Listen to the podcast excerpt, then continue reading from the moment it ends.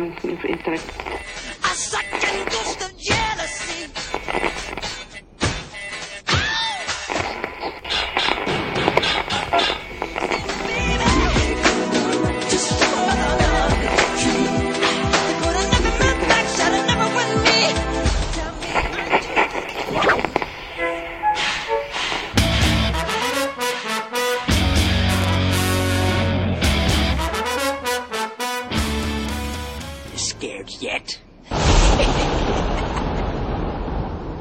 Witam serdecznie w 67. odcinku podcastu Radio SK.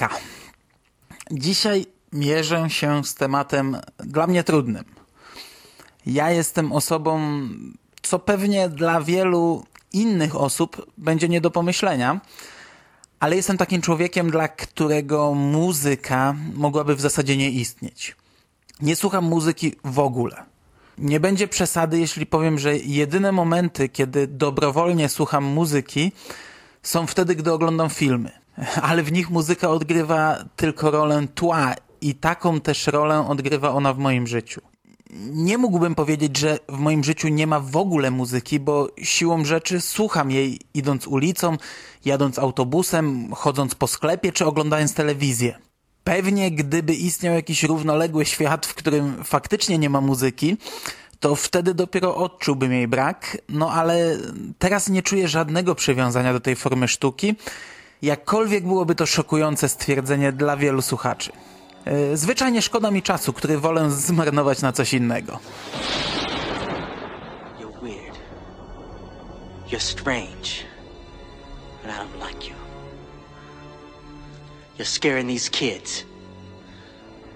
Living up here all alone. Nie tak dawno planowałem zrobić odcinek podcastu na Dzień Dziecka, w którym chciałem publicznie przyjąć wyzwanie, że jestem w stanie zrobić audycję na każdą okazję i na każdy temat i nadal poruszać się na polu Stephena Kinga. Mm, Ostatecznie stwierdziłem już przy okazji audycji na Dzień Dziecka, że wychodzi mi to słabo i odłożyłem ten pomysł na czas nieokreślony, ale mówię o tym dlatego, że również podcast muzyczny miałem już przygotowany yy, w takiej bardzo wstępnej fazie planowania. Stwierdziłem, że może i nie znam się kompletnie na tym temacie, średnio mnie on interesuje, ale zrobię muzyczne Radio SK, bo taki mam kaprys.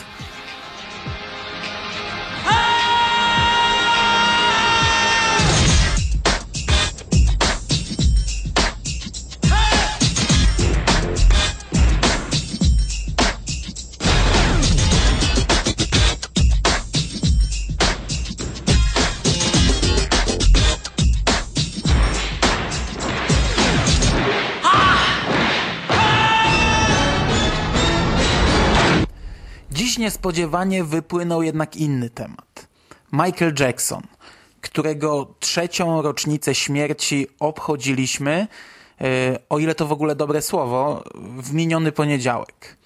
Temat dla mnie o tyle trudny, że pewnie co drugi słuchacz ma większą wiedzę ode mnie na temat tego artysty.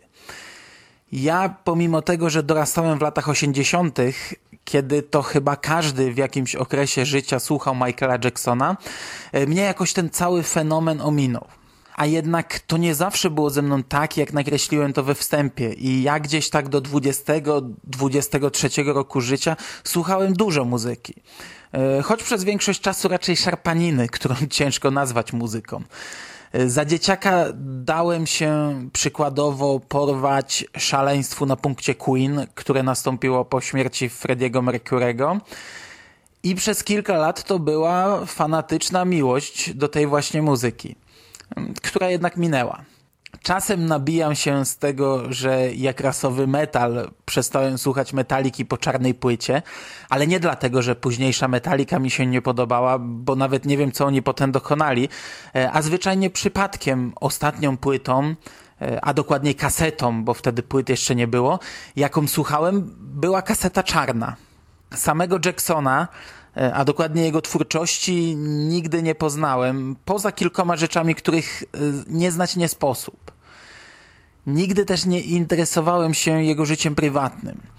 I pewnie to nie najlepiej o mnie świadczy, ale ja nadal, nawet trzy lata po śmierci tego artysty, pamiętam go głównie z raczej niepochlebnych nagłówków w tabloidach. I nadal nie mam pojęcia, które informacje były prawdziwe, a które nie. Nie mogę jednak nie zgodzić się z tym, że był to człowiek wielki, który stworzył ikonę. Bo można nie znać całej twórczości Michaela Jacksona, można przechodzić gdzieś obok tego wszystkiego, ale nie da się być ponad tym przez dekady. I nawet taki ignorant jak ja przyzna, że mamy tutaj do czynienia z kolejnym królem.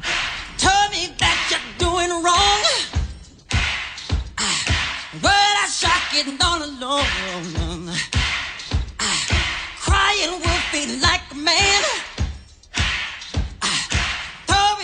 to hide your hand. You ain't done enough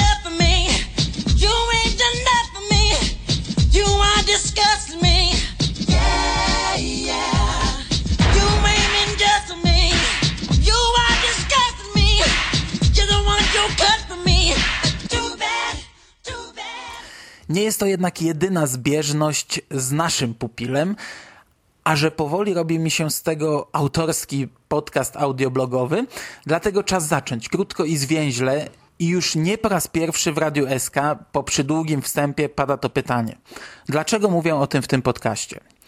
Otóż Michael Jackson i Stephen King mieli wspólny epizod w swojej twórczej pracy, czego efektem stał się musical Duchy.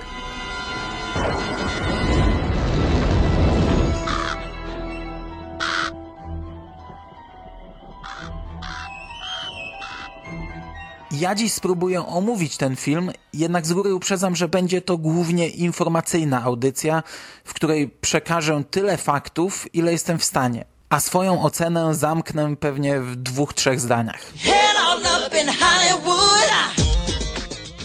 Michael Jackson's Ghosts to musical wymyślony przez Michaela Jacksona i Stephena Kinga.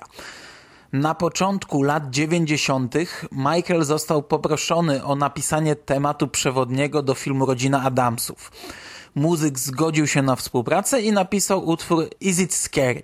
Ostatecznie jednak nie został on wykorzystany, a muzyk postanowił stworzyć swój własny krótki film, w którym wykorzystał napisany wcześniej utwór. Pomysł na historię wymyślił wspólnie ze Stephenem Kingiem. Michael tak powiedział o tej współpracy. Steven i ja napisaliśmy tę historię przez telefon. To świetny facet, jest wspaniały. Napisaliśmy ją przez telefon, po prostu rozmawiając. Stephen King natomiast tak wspominał początek wspomnianej rozmowy telefonicznej. Steven, Stephen King, tutaj mm, Michael, Michael Jackson. Głos jest wysoki, ciekawy, pełen nadziei, podekscytowany, figlarny. Jestem, o mój Boże, jestem takim fanem. Stephen King wspominał dalej. Zapewniłem go, że to uczucie jest obustronne, ale uczuciem, które głównie czuję, jest skołowanie. Jest rok 1993, znajduję się na planie miniserialu Bastion i ni stąd ni zowąd ktoś wręcza mi słuchawkę z samonamaszczonym się królem popu po drugiej stronie linii. Okazuje się, że chce on, bym napisał najstraszniejszy, absolutnie najstraszniejszy klip muzyczny, jaki kiedykolwiek powstał o nazwie Ghosts będzie taki jak stare filmy o Frankensteinie, tłumaczy, tyle tylko, że straszniejszy, przerażający. Steven, mówi Michael, musimy to zrobić, wstrząsniemy światem. Duchy swoją premierę miały 24 października 1996 roku w Beverly Hills. Musical pokazywano przed projekcją filmu Przeklęty, czyli ekranizacją książki Stephena Kinga Chudszy. Na kasetach VHS pojawił się ponad rok później, w grudniu 1997. Obecnie jest to bardzo ciężko dostępna pozycja, która nie doczekała się porządnego wydania. Film co jakiś czas pojawia się na Allegro w horrendalnych cenach. Przed chwilą sprawdziłem aukcję i aktualnie żadnej nie widzę, ale o ile mnie pamięć nie myli, to były ceny w granicach 100-150 zł za kasetę wideo albo płytę VCD. Bo chyba tylko na takich nośnikach zostały wydane duchy. Teledysk miał też wydanie kolekcjonerskie, zawierające jakieś tam książeczki i inne dodatki wypełniające całe pudełko, E, ale sam film nie doczekał się formatu lepszego niż dwa wspomniane wcześniej. Osobiście liczyłem, że właśnie śmierć Michaela pociągnie za sobą falę wznowień i jakby to źle nie zabrzmiało, no żelazo będzie kute póki gorące. No bo przecież skoro nie teraz, to kiedy? Niestety, najwyraźniej jest to tego typu produkcja, którą w kolekcji możemy mieć tylko w badziewnym formacie, płacąc za niego małą fortunę. Na szczęście, jeśli tylko chcemy obejrzeć, no to pozostaje YouTube.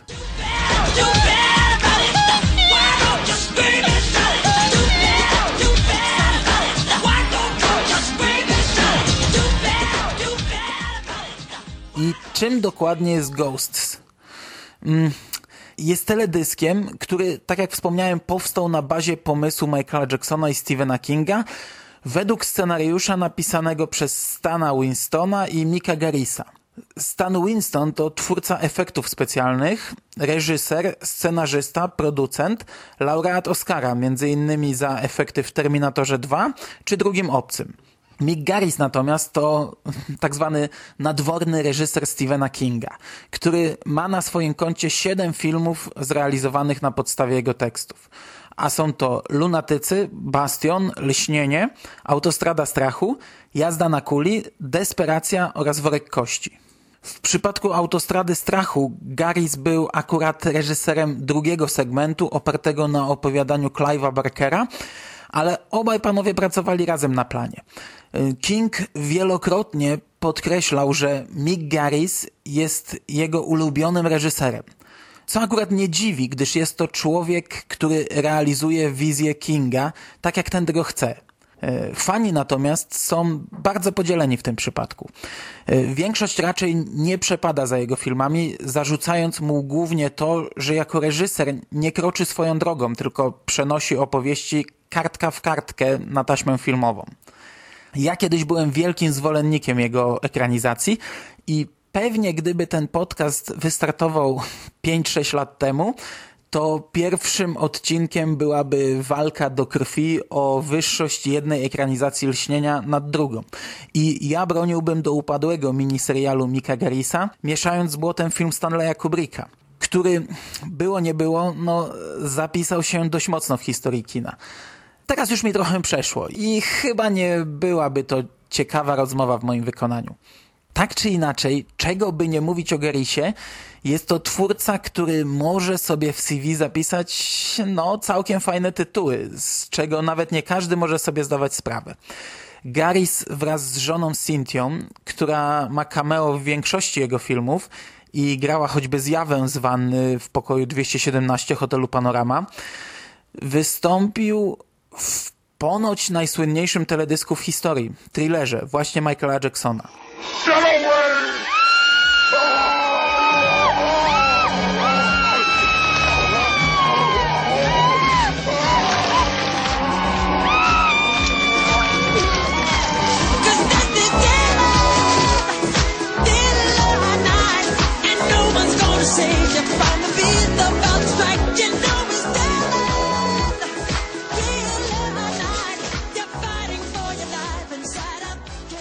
Spytaliśmy kiedyś Mika o ten krótki epizod w jego życiu i o to, co nam odpowiedział.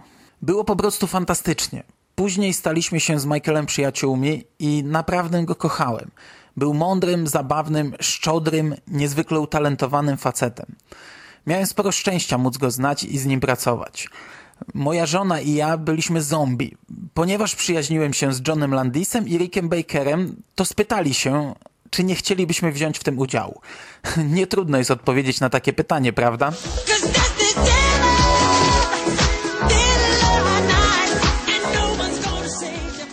Mick Garris miał też swój epizod związany z Gwiezdnymi Wojnami.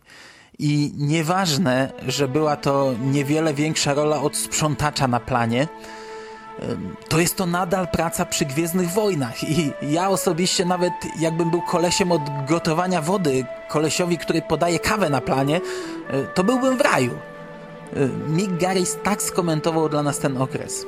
Cóż, byłem recepcjonistą w Star Wars Corporation.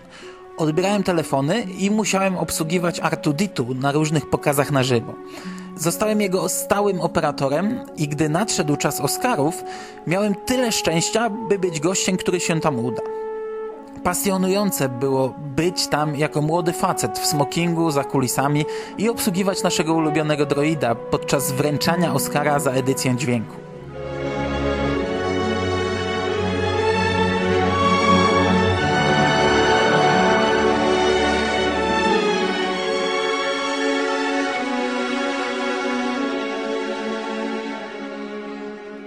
Wracając natomiast do duchów, Mick niestety miał niewiele na ten temat do powiedzenia. Napisał nam, że nie dane było mu uczestniczyć w produkcji, gdyż była ona zamknięta przez trzy lata, a on musiał w tym czasie robić lśnienie. Film Michaela Jacksona ukończył natomiast Stan Winston, który był reżyserem duchów, a także osobą odpowiedzialną za charakteryzację i efekty. Jeszcze jednym twórcą pracującym przy tym projekcie, a powiązanym ze Stephenem Kingiem, jest kompozytor Nicholas Pike.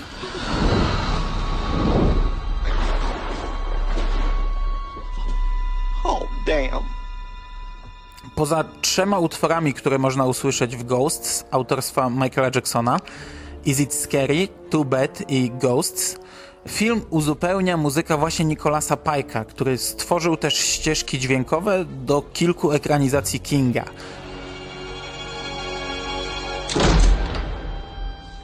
Mianowicie Lunatyków, miniserialu Lśnienie, Jazdy na kuli, Desperacji i Worka Kości. I jak widać, skoro Mick Garris jest nadwornym reżyserem Kinga, to Nicholas Pike jest nadwornym kompozytorem Garrisa który pracował z nim już co najmniej przy ośmiu produkcjach. A jak wspomina Sangaris, jego muzyka przy ich pierwszym Kingowym filmie była tak dobra, że montażysta Stevena Spielberga użył jej jako tymczasowej muzyki w kilku jego filmach.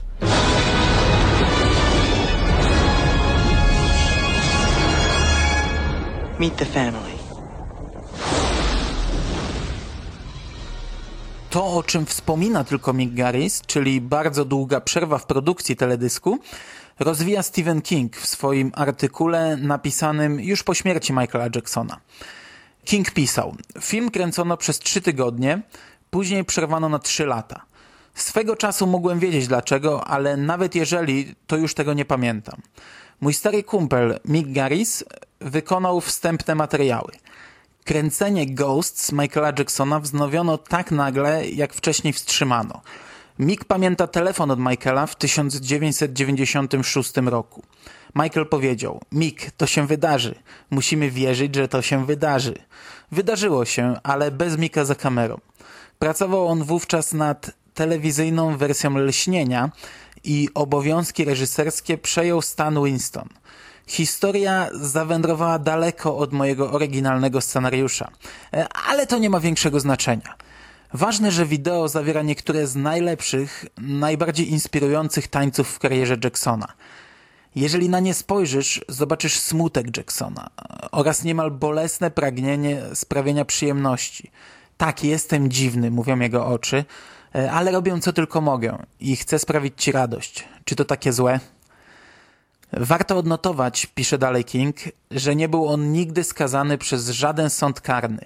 I gdy zapytałem Mika, który okazjonalnie spędzał z nim czas, był on stanowczy w swoim przekonaniu, że Michael Jackson był rzeczywiście niewinny w sprawie domniemań o molestowanie. Opinia publiczna orzekła jednak, że był on winny dziwaczności pierwszego stopnia i skończył odosobniony, mieszkając w jednym nawiedzonym zamku za drugim. W końcu w jednym umarł. Dziwny człowiek, zagubiony człowiek. I nie jedyny w swoim odejściu. Tak jak James Dean, Elvis Presley, Kurt Cobain, Heath Ledger i tuzin innych, których potrafimy wskazać, opuścił budynek zdecydowanie za szybko. Dlaczego King w końcówce wspomina o sprawie molestowania, czy też domniemanego molestowania? Z jednej strony pewnie dlatego, że była to sprawa, która dość długo towarzyszyła historii Michaela Jacksona. Ale też ma to związek z filmem Ghosts i dlatego ja przytoczyłem tutaj tę wypowiedź. Otóż teledysk stworzony według pomysłu Jacksona i Kinga jest w dużym stopniu lustrzanym odbiciem życia Michaela Jacksona. Akcja duchów przenosi widza do małego miasteczka, w którym niesławą cieszy się maestro. Dziwna postać zamieszkująca posępną posiadłość na szczycie wzgórza. Zabawia on okoliczne dzieci, pokazując magiczne sztuczki. Jednak bardzo nie podoba się to burmistrzowi, który postanawia pozbyć się niechcianego mieszkańca. Wraz z częścią mieszkańców miasteczka składa wizytę maestro i jest to spotkanie, którego nasz burmistrz nie zapomni do końca życia.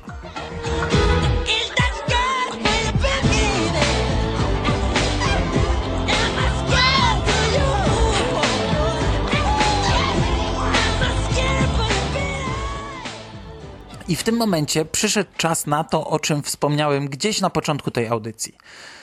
Zakończyłem część informacyjną i wypadałoby w dwóch zdaniach podsumować ten film. Krótko. Jestem zachwycony i mógłbym oglądać wielokrotnie, co zresztą od lat co jakiś czas czynię. Nie wiem, jak dużo jest w tym Kinga. Nie wiem, ile w tym filmie każdego z twórców, bo ich lista jest długa i tak naprawdę King jest tylko współautorem samego pomysłu, który potem inni przez lata pewnie wielokrotnie przerabiali. Na ocenę samej muzyki nie będę się nawet silił. Każdy ma w tym temacie swoje zdanie. Widowisko zaserwowane w Ghosts jest natomiast fantastyczne. Okej, okay, niektóre efekty już troszkę trącą myszką, choć jak na około 20-letnią produkcję opartą w dużym stopniu na efektach specjalnych, to i tak jest rewelacja. A scena rozpadającego się Michaela za każdym razem robi na mnie wrażenie. W całym filmie dużo pomaga stylizacja. Początkowo na stary, studyjny horror z lat 50., a dalej na stare zamczysko w mocno stonowanych barwach. Co nadal robi ogromne wrażenie, to charakteryzacja. A to ona tuż po całej choreografii odgrywa główną rolę wizualną w tym widowisku. Podczas około pięciominutowych napisów końcowych oglądamy migawki z charakteryzatorni, a co mniej spostrzegawczy, mogą z nich dowiedzieć się, że Michael Jackson wystąpił nie tylko w roli maestro, zresztą we wszelkich jego przemianach, ale też zagrał nienawidzącego inności burmistrza, również w różnych jego przemianach.